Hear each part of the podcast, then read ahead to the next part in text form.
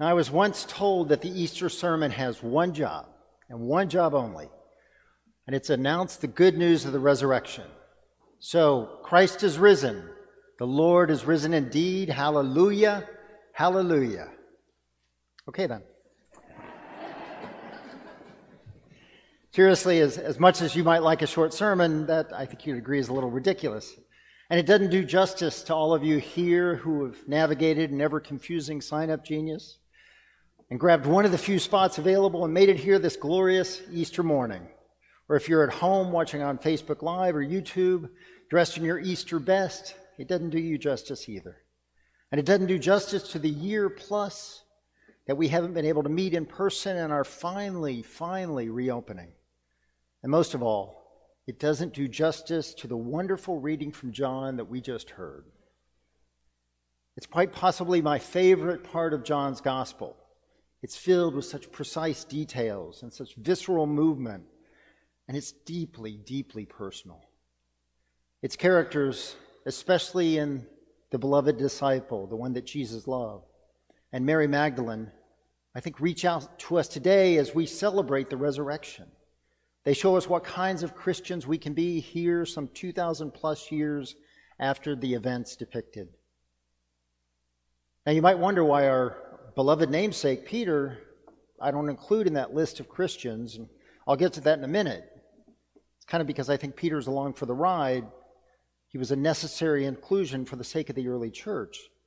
But I believe the beloved disciple and Mary Magdalene deserve center stage. Now, Mary opens the story. She comes to the tomb apparently by herself while it's still dark. And the other resurrection stories have the women coming to the tomb in early morning when it's light. But John's story begins in darkness. Darkness and light are running themes in the gospel, and Mary's appearing before sunrise might be seen to reflect her and the other disciples' confusion around the empty tomb. They're still in the dark about its meaning. Finding the tomb empty, she runs to Simon Peter and the other disciple with the disturbing news. They've taken Jesus from the tomb, and we do not know where they laid him. And this triggers a boys will be boys foot race to get through the tomb first. The beloved disciple gets there first but doesn't enter. Peter enters and sees the linen wrappings and the head covering neatly folded. It's a significant detail, for had the tomb been robbed, which was not uncommon in those days, the valuable linens would have been taken with the body. The beloved disciple then enters the tomb and we're told saw and believed. The beloved disciple is unique to John's gospel and suggests at various points that he actually is the author of the gospel. It's made clear his favor with Jesus. He lies at Jesus' breast during the Last Supper. And among the very last words that Jesus uttered were to Mary, his, his mother, and to the beloved disciple Woman, here's your son. Here's your mother. There's a remarkable love shared between Jesus and the beloved disciple. And this morning it suggests that the disciple bound closest in love to Jesus was the quickest to get to the tomb, and importantly, the first to believe. This is not a competition with Peter, despite the foot race. Peter, the obvious leader of the early church, is there to point us toward the special example of the beloved disciple who sees an empty tomb, a stack of clothes, and believes. A beloved community, a community based on the beloved disciple type of Christian, is quick to look for divine love amidst the tragedies of personal setbacks, social injustice, and mounting inequality even when for most of the world that dream has long ended. That type of Christian is committed to the power of God's love in everything, despite seemingly endless waves of death and destruction. The latest news of mass shootings in Orange, California, Boulder, Colorado, Philadelphia, Atlanta, the brutal attack at the Capitol this week speak to those waves of death and destruction. This Easter morning, we stand resolute that God is at work and that God's love will triumph. We see an empty tomb, a stack of clothes, and we believe.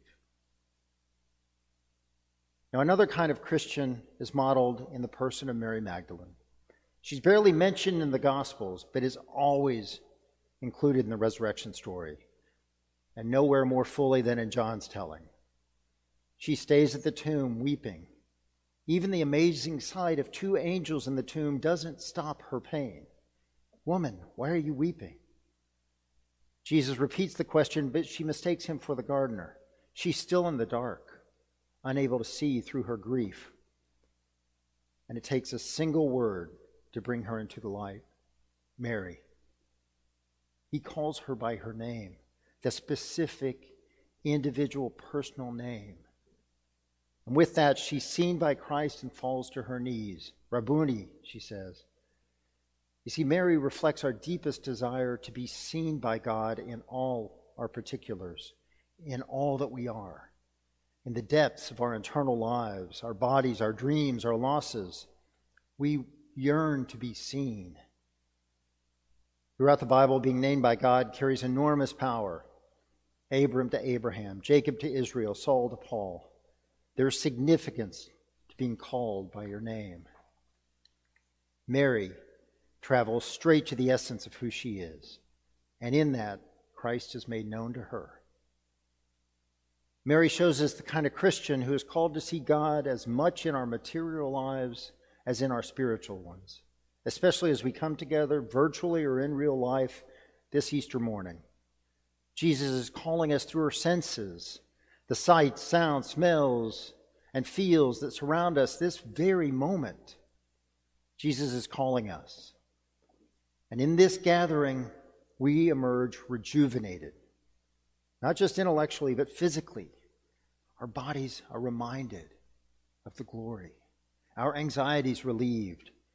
The earth again shifts this Easter morning like it does every year. But there's a responsibility that comes with this calling by name by Christ, by the Good Shepherd uttering our name. You see, we need to call names. We need to call the names of those affected by greed, by injustice, by violence, by hatred. We are emboldened by Christ's divine presence, by God and the world and called to name where darkness persists, so it, like Mary, can receive the light.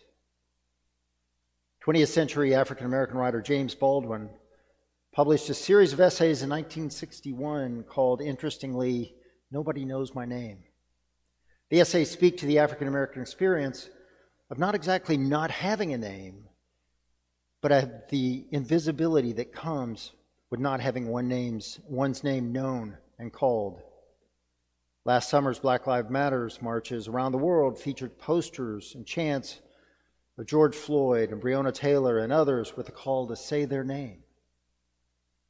Mary's naming reminds us to name systemic sin and its purveyors as well as its victims, so light can shine and darkness disappear.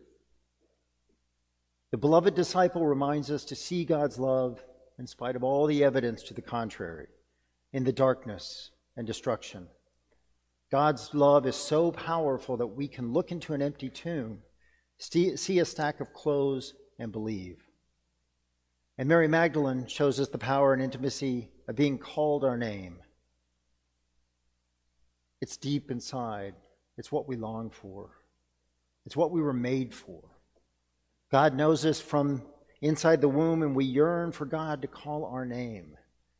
And then we are called to name the ways in which we're falling short of God's love, of God's calling, and our personal failing, our communal misgivings, our societal shortfalls.